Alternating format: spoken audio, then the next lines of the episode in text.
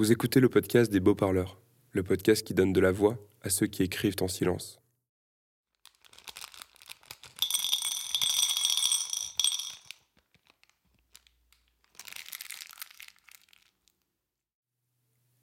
Aujourd'hui, j'ai reçu une chronique de Bonjour Capucine. Elle a 24 ans et elle est stagiaire dans une start-up à Paris. Elle m'a dit qu'elle avait toujours écrit, mais elle a surtout commencé à écrire des textes sur des thématiques précises en participant à des concours d'éloquence. Et elle a adoré cet exercice. Donc elle essaie de le faire dès qu'elle en a l'occasion. Voici sa chronique.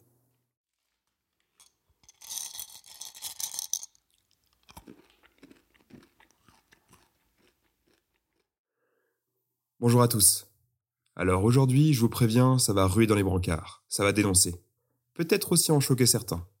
Nous allons aborder des sujets qui n'ont pas forcément l'habitude d'être traités en France, ni même dans le monde en ce moment, et pourraient en dérouter plus d'un.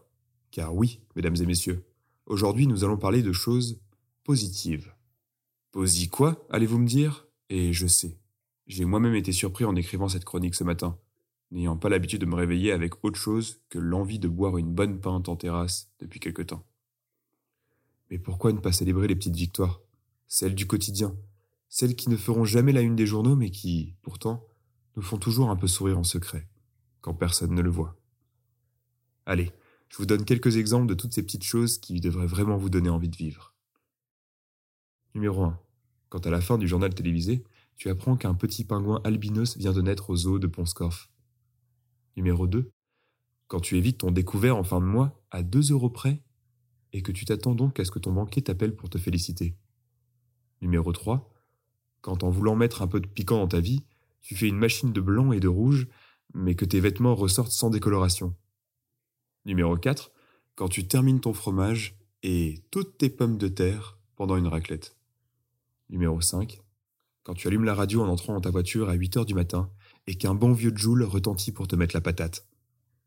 Et enfin, le plus récent, quand tu rentres chez toi à 18h pile, un soir de couvre-feu, franchissant la porte d'entrée comme un marathonien au JO.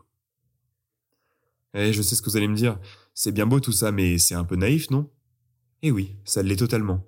Peut-être même un peu simplé, mais justement, est-ce qu'il ne serait pas temps de retrouver un peu notre âme d'enfant? De s'émerveiller devant les petites choses puisque les grandes sont inaccessibles pendant encore un petit moment? Moi je pense que si. Alors demain, à votre réveil, lancez-vous des petits défis avec vous-même dont personne ne soupçonnera jamais l'existence. Restez debout au milieu du métro sans vous tenir à la barre pendant tout le trajet, ou placez des mots improbables pendant vos rendez-vous pro. Car oui, le directeur commercial de Total a lui aussi besoin de se souvenir de l'existence des ornithorynques de temps à autre.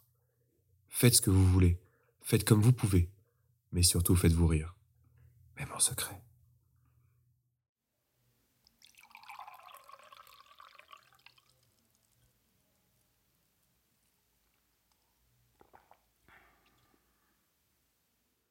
Bonjour Capucine a écrit ce texte car elle a eu envie de relativiser un peu en ce moment et cesser cette spirale négative liée au Covid.